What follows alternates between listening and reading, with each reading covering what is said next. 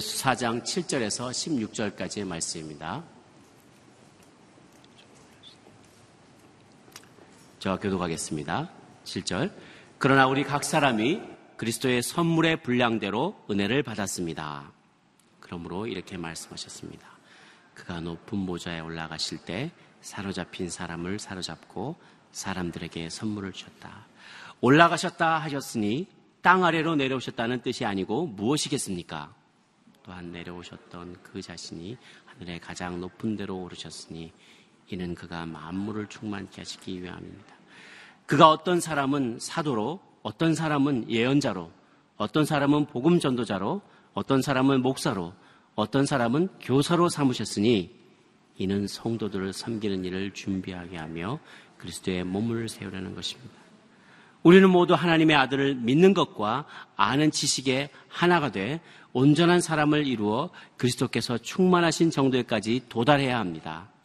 우리는 더 이상 사람들의 속임수, 그 거짓된 관계로 인한 술책에 넘어가 온갖 교훈의 풍조에 떠밀리고 휩쓸리는 어린아이가 되지 말고 사랑 가운데 진리를 말하며 범사의 머리 되시는 그리스도께까지 자라나야 합니다. 그리스도로부터 온몸이 각 마디를 통해 함께 연결되고 결합됩니다. 각 지체가 맡은 분량대로 기능하는 가운데 그 몸을 자라게 하며 사랑 가운데 스스로를 세워갑니다. 아멘. 어, 연합과 성장을 위해 선물을 주시다라는 제목으로 이기현 목사님 말씀 전해 주시겠습니다. 할렐루야. 아침에 우리의 기도를 들으시는 하나님을 찬양합니다. 믿음으로 선포하겠습니다. 능력받는 새벽 기도, 응답받는 새벽 기도, 성령을 체험하는 새벽 기도, 하나님의 음성을 듣는 새벽 기도. 아멘. 한 주일 동안 우리의 기도를 들으신 하나님을 찬양합니다.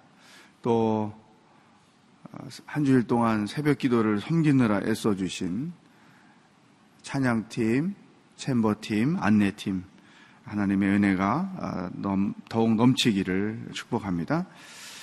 자, 에베소서는 교회를 위하여 주시는 말씀이었어요. 어제 1절부터 6절까지에서는 교회가 하나 되어야 한다. 하나됨을 힘써 지켜야 한다. 교회의 구성원들이 어떻게 해야 교회는 하나가 될 수 있을까? 그 구체적인 방법까지 말씀을 주셨습니다. 너무나 중요한 말씀이기 때문에 한 번 더 강조하고 싶습니다. 교회가 하나 되어 있는 것, 그것만으로도 하나님께 큰 영광이 되고 하나님을 기쁘시게 하는 것이다. 이런 말씀의 인식을 가지고 성도 한 사람 한 사람이 교회 생활을 해야 될 것입니다. 오늘은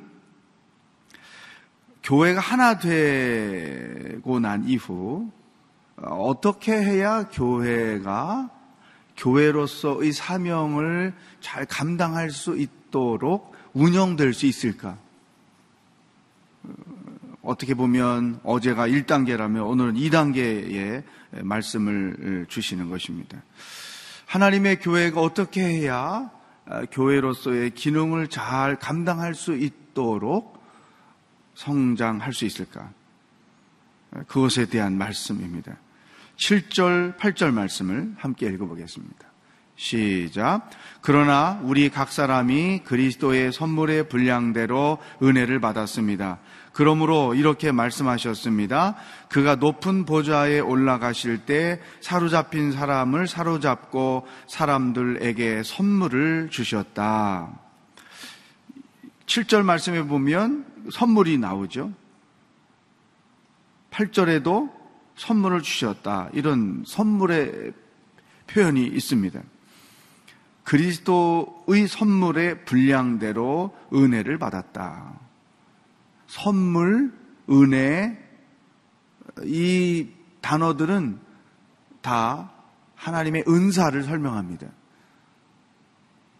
또 하나님께서 주신 은사를 따라 섬기도록 주신 직분을 말하죠. 같은 의미로 통하는 것입니다. 다시 말하면 예수를 믿고 구원받은 사람들에게 하나님께서 은사를 주셨다. 근데 그것이 선물이다. 그것을 우리는 은혜라고 표현을 한다. 8절 말씀에 보면 그가 높은 보좌에 올라가실 때 사로잡힌 사람을 사로잡고 그 사람들에게 선물을 주셨다. 은사를 주셨다. 여기 사로잡힌 사람을 사로잡고 이 표현을 이해하기가 좀 쉽지 않죠. 이것은 10편 68편 18절의 말씀을 인용해서 표현을 하신 건데 전쟁에서 패배한 나라는 포로가 돼서 끌려가는 거죠. 바벨론의 포로가 돼서 이스라엘 백성의 지도층이 다 끌려간 것처럼 그것을 비유로 설명한 거예요. 예수님께서 예수님을 믿음으로 구원받게 된 사람들, 그것을 사로잡힌 사람을 사로잡고 이렇게 표현을 했습니다. 자, 어쨌든 교회가 교회로서의 기능을 잘 감당하기 위해서 하나님께서 각 사람에게 은사를 주셨다. 이것입니다. 그러나 우리가 9절, 10절을 왜 은사를 주시느냐? 이것을 또 이해해야 됩니다. 9절 10절 읽어보겠습니다. 시작. 올라가셨다 하였으니 땅 아래로 내려오셨다는 뜻이 아니고 무엇이겠습니까? 또한 내려오셨던 그 자신이 하늘의 가장 높은 데로 오르셨으니 이는 그가 만물을 충만케 하시기 위함입니다. 자, 올라가셨다, 내려오셨다. 이런 표현들이 있어요. 내려오셨다는 것은 예수님께서 성육신을 하셨다. 하나님이신 그분이 인간의 모습으로 우리를 구원하기 위하여 이 땅에 오셨다는 표현이요. 올라가셨다 함은 부활하시고 승천하셨다를 표현하는 것입니다. 그러면 왜 하나님이신 그분이 인간의 모습으로 이 땅에 오셨다가 십자가와 부활을 이루시고 다시 올라가셨느냐? 그 목적이 뭐였느냐? 10절 뒷부분에 그것을 설명하고 있습니다. 이는 그가 만물을 충만케 하시기 위함이다. 걷다가 밑줄을 치세요. 그가 만물을 충만케 하시기 위함이다. 이것은 세상이 세상에 예수님이 충만케 하기 위해, 위함이다. 이런 뜻이에요. 어, 다시 말하면 하나님이 창조한 세상이지만 죄로 인해서 인간들이 하나님을 하나님으로 믿지 않는 것이죠. 예수님을 우리의 왕으로 구주로 믿지 않는 것이죠. 그래서 예수님께서 이 땅에 오셔서 십자가를 지시고 부활하시고 승천하시고 또 그 예수님을 하나님으로 그 예수님을 그리스도로 예수님을 나의 구주로 믿게 되면 그 믿는 자들이 많아지고 많아지고 많아짐으로 인해서 이 세상이 그리스도로 충만하게 된다는 거죠. 더 쉽게 설명하면 모든 사람이 예수님이 있고 구원을 얻게 하기 위하여 이 땅에 성육신 하셨다가 그 사명을 완수하시고 다시 승천하셨다. 그것입니다. 그러므로 이 세상에 교회를 세우신 목적은 교회가 복음을 전하고 그 복음을 듣고 믿는 사람들이 점점점 많아짐으로 온 세상이 그리스도로 충만케 되게 하기 위함이다. 그러니까 교회의 존재 목적은 세상을 구원하는 일에 있다. 세상 사람들이 예수님을 믿고 구원받게 함으로 이 세상이 그리스도로 충만케 하는 데에 있다. 이게 교회의 사명이죠. 우리 한국도 그리스도를 모르던 나라인데 미국의 선교사님들이 오셔서 교회를 세우고 전도를 하고 믿는 자가 많아지고 오늘날 이렇게 한국이 교회가 많은 기독교인이 많은 나라가 될 수 있었던 것. 그리스도로 점점점 충만해져 간다는 이 표현인 것이죠.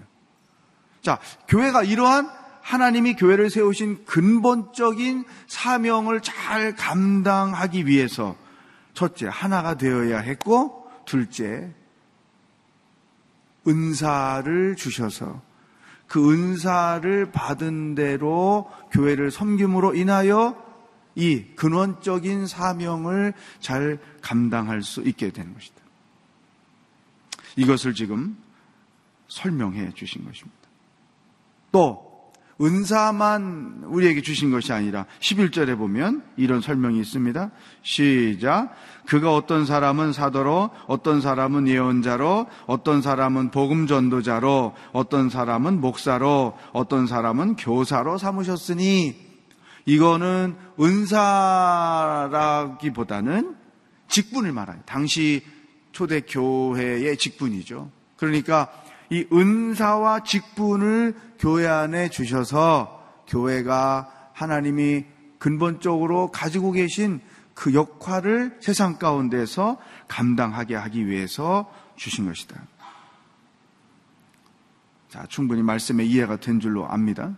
이해가 되든지 오든지 가시든지 하여튼. 그러면 이제 우리가 어떤 생각을 해야 되느냐. 첫 번째, 오늘 주시는 말씀. 내 은사는 무엇인가? 나는 내 은사가 무엇인지 알고 있는가? 은사를 따라서 교회를 섬기면 거기에 그 자유함이 있고 섬김의 기쁨이 있고 섬김의 지루함이 없다는 거예요.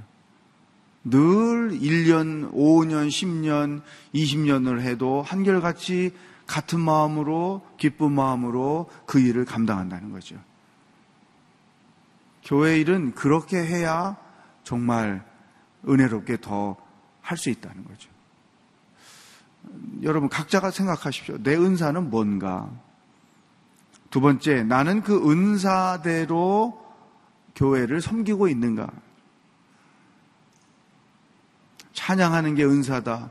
그럼 이렇게 찬양팀이 새벽부터 찬양을 한다.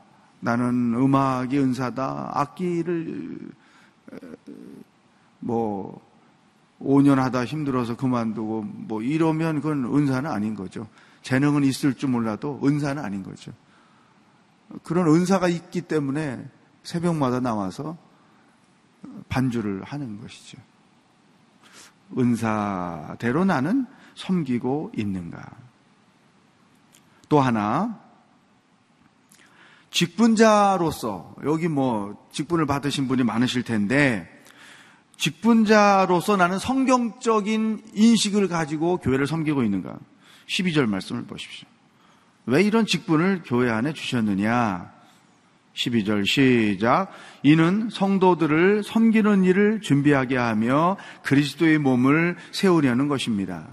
우리 번역상에 이제 생각해야 될 부분이 많이 있는데요. 그러나 쉽게 생각해서 성도들을 섬기게 하기 위하여 내게 직분을 주셨다. 두 번째, 그리스도의 몸을 세운다는 건 곧 교회죠. 교회를 온전히 세워가게 하기 위하여 나에게 직분을 주셨다. 이것이 교회를 섬기는 모든 직분자들이 가져야 할 성경적인 생각인 거예요.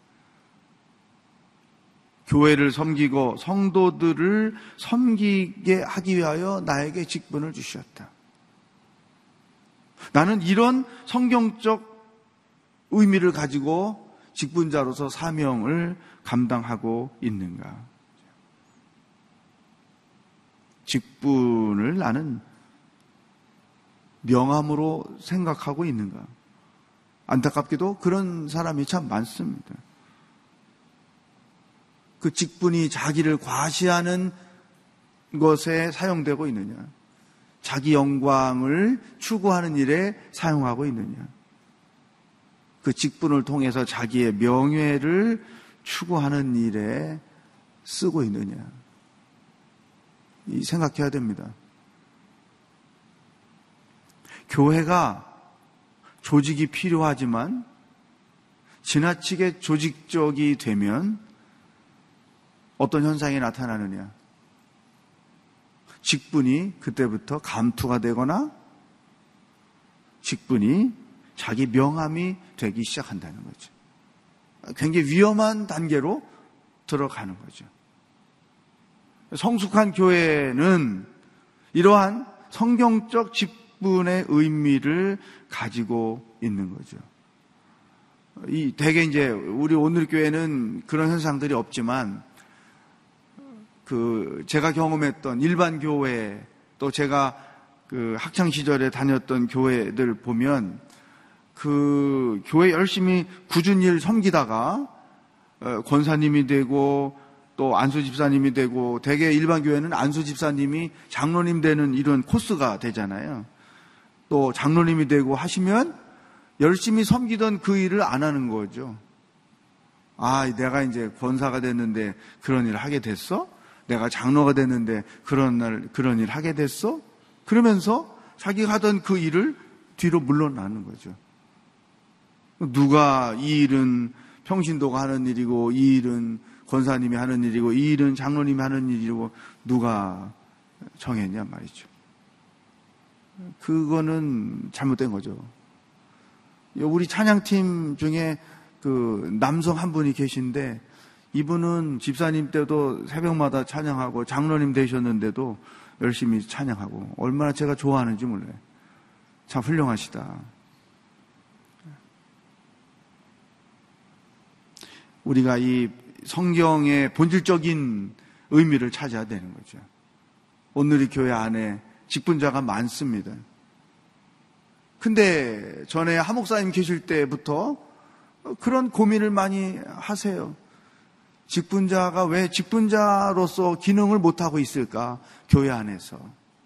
이 말은 무슨 뜻이겠어요? 성도들을 섬기고 교회를 온전히 세워가는 일에 그 역할을 잘 감당하라고. 예수님 이 땅에 오셔서 사역해 놓으신 그것, 구원의 열매를 세상 가운데 잘 알리도록 그 기능을 하라고 주신 것인데, 과연 나는 그 역할을 온전히 감당하고 있는가? 새벽 기도를 나오시기 때문에 적어도 어, 직분자시라면 그런 부분에서 다시 한번 나의 본질적인 태도를 성경에 비추어서 점검하고 하나님이 내게 주신 그 직분의 뜻에 합당하게 사명을 감당해야 된다.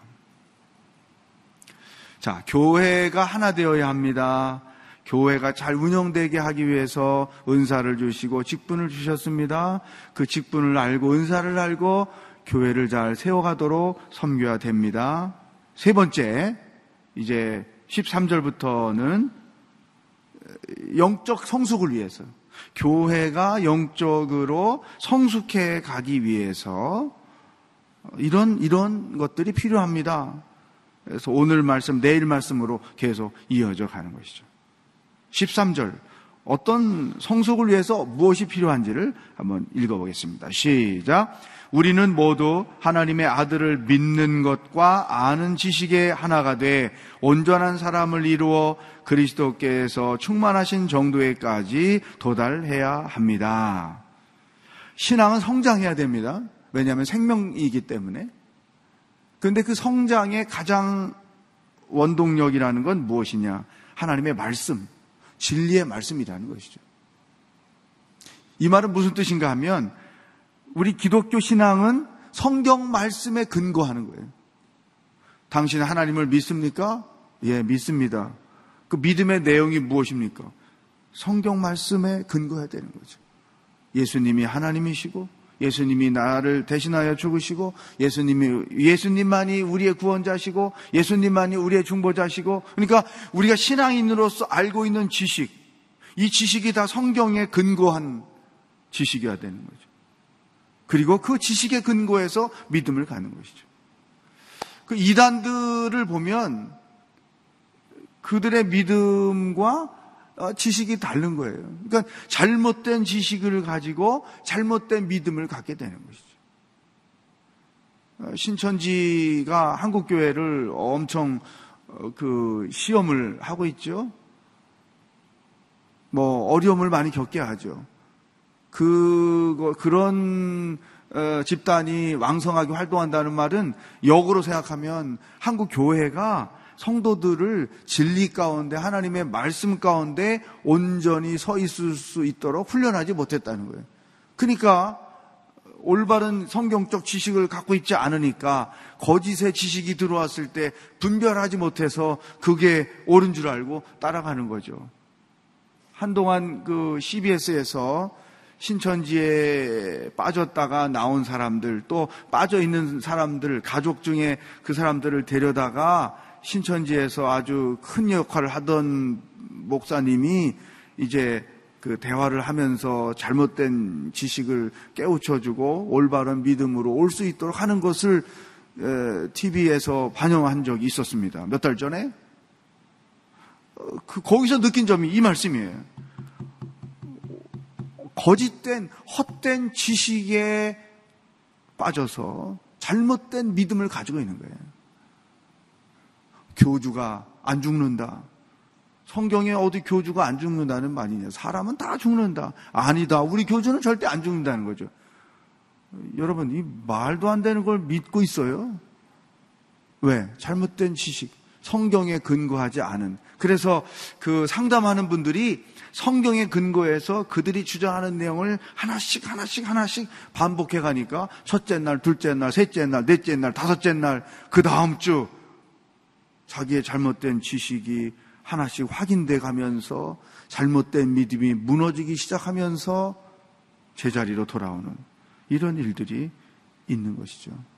우리의 신앙이 성장하려면 올바른 성경의 지식과 그 지식에 근거한 올바른 믿음을 가져야만 된다. 왜 이런 것이 강조되었느냐? 그 당시에도 지금과 똑같이 교인을 미혹에 빠뜨리는 그 이단들의 활동이 굉장히 많았어요. 여러분이 일대일 양육을 제대로 받고 제대로 하고 하나님 말씀을 제대로 묵상하면서 큐티 생활을 하고 그래서 성경의 지식에 근거한 믿음을 계속 갖게 되면 분별력을 갖죠. 그래서 누가 무슨 얘기하면 자동으로 어, 내 안에서 이렇게 스크린이 되는 거죠. 어, 저거는 성경이 아닌데, 어, 저거는 잘못된 지식인데, 어, 저거는 아니지. 그래서 그 사람이 금방 하는 거죠. 그러니까 오늘의 교회 안에 이단들이 있기도 했었지만, 그래도 우리 성도들이 흔들리지 않고 그런 이상한 사람들이 금방 드러내진 것은 이러한 말씀 묵상과 일대일 양육이라는 훈련이 돼 있기 때문에 그런 거죠. 예. 이단들이 시도해도 넘어지고 넘어지는 그래서 아마 미혹하게 제일 어려운 교회 1번 오늘의 교회 이렇게 되어 있는 거죠. 예. 자, 우리의 지식은 성경 말씀에 근거해야 된다. 동시에 우리의 믿음도 하나님의 말씀에 근거해야 된다. 그래야 온전한 사람이 되고 그리스도께서 충만하심까지 우리가 이르게 된다. 그렇죠? 14절 시작. 우리는 더 이상 사람들의 속임수 곧 거짓된 관계로 인한 술책에 넘어가 온갖 교훈의 풍조에 떠밀리고 휩쓸리는 어린아이가 되지 말자. 어린아이와 같은 신앙.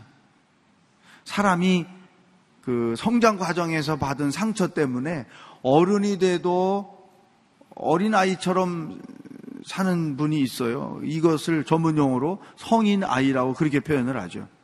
근데 영적으로도 그런 일이 있어요. 교회 다닌 지 5년, 10년, 20년 됐는데 여전히 영적 상태는 어린아이인 것이죠. 어린아이의 특징이 뭡니까? 여기 보니까 속임수에 넘어가, 거짓 관계에 술책에 넘어가, 온갖 교훈의 풍조에 넘어가. 어린아이는 남의 말에 잘 흔들린다는 거죠.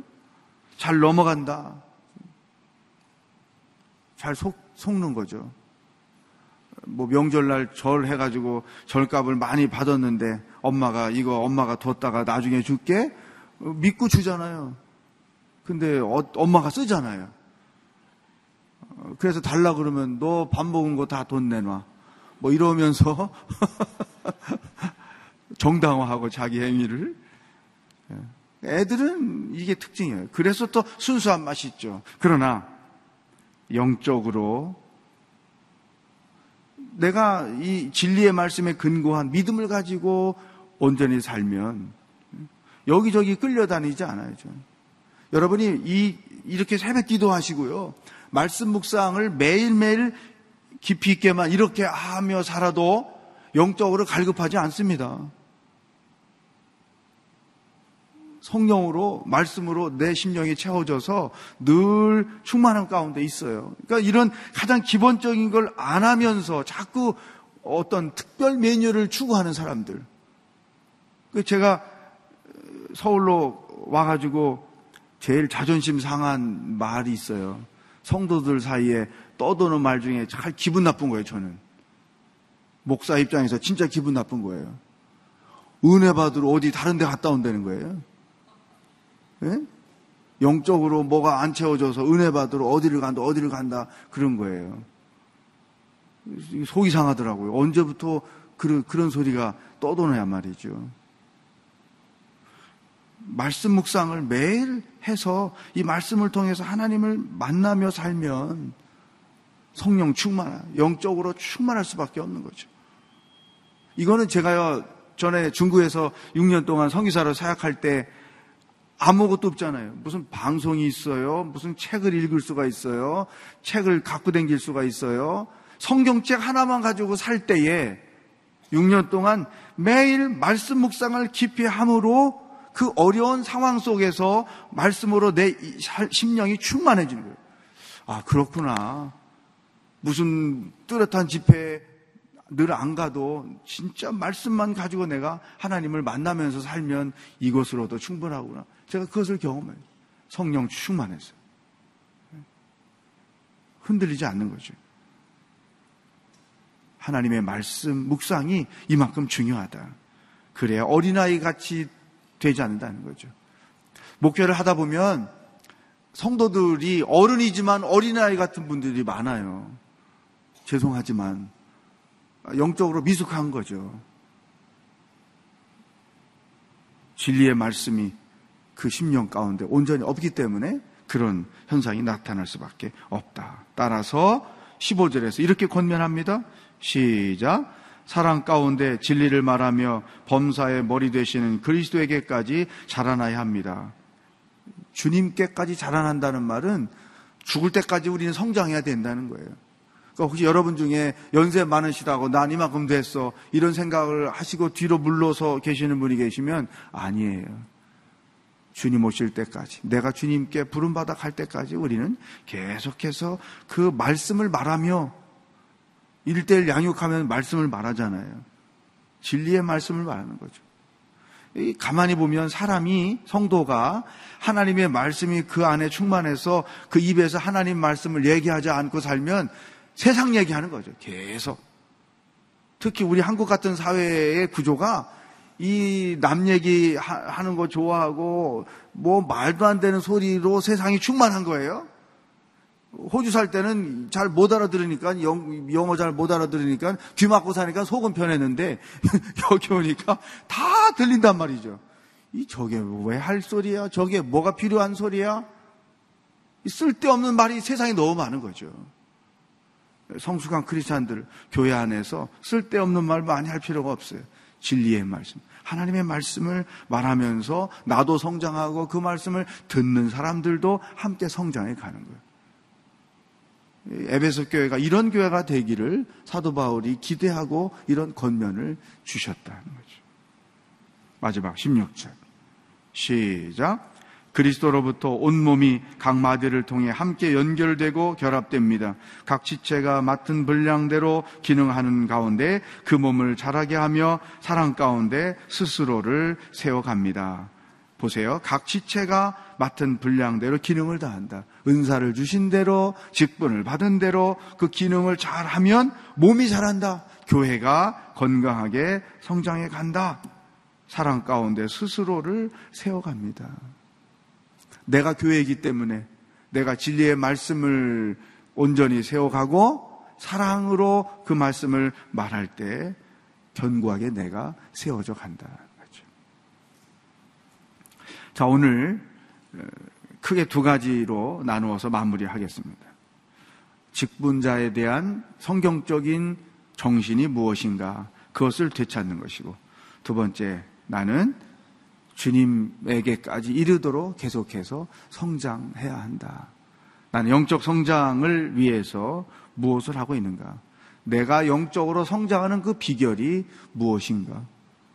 어, 이것을 여러분이 누구에겐가 고백도 하고 간증도 할 수 있고 그래서 우리 오늘의 교회가 어, 성도와 성도 사이에 이런 진리의 말씀이 나눠짐으로 하나님이 이 땅에 교회를 세우신 목적대로 그 기능을 다하는 교회를 우리 함께 세워가고 만들어 갈 수 있기를 축복합니다.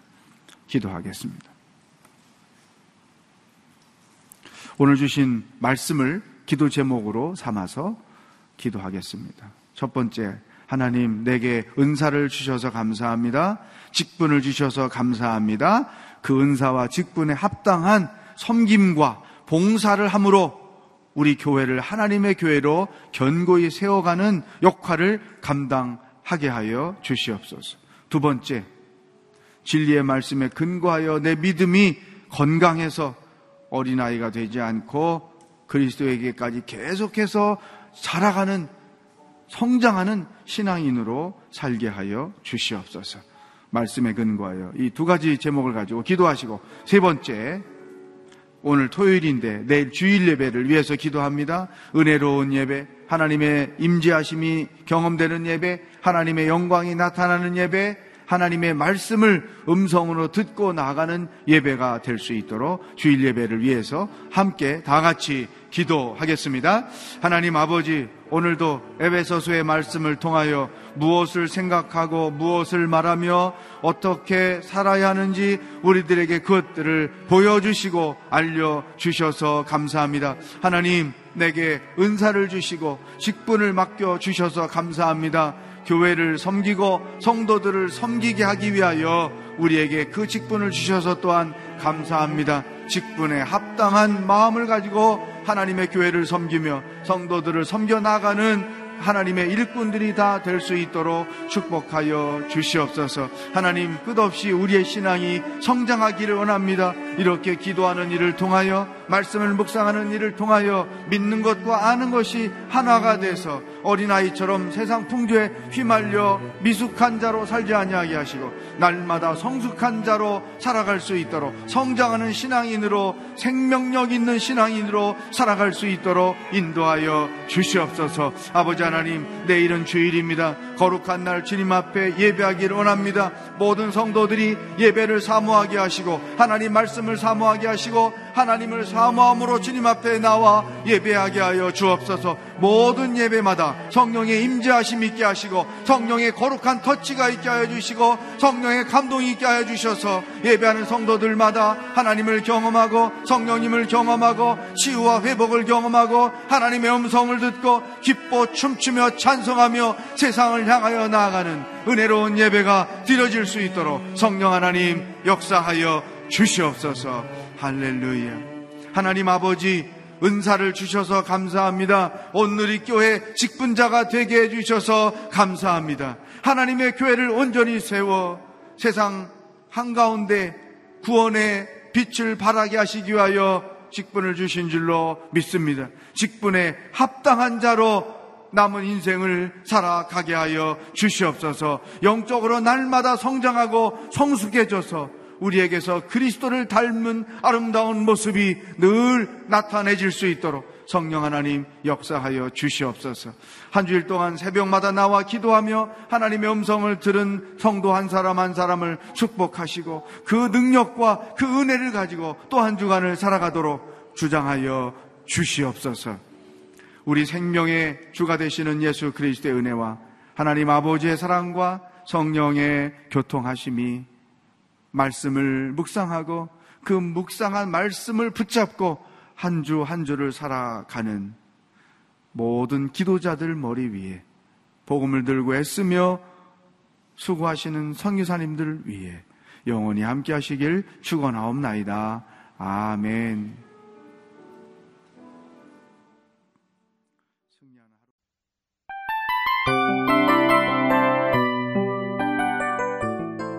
이 프로그램은 청취자 여러분의 소중한 후원으로 제작됩니다.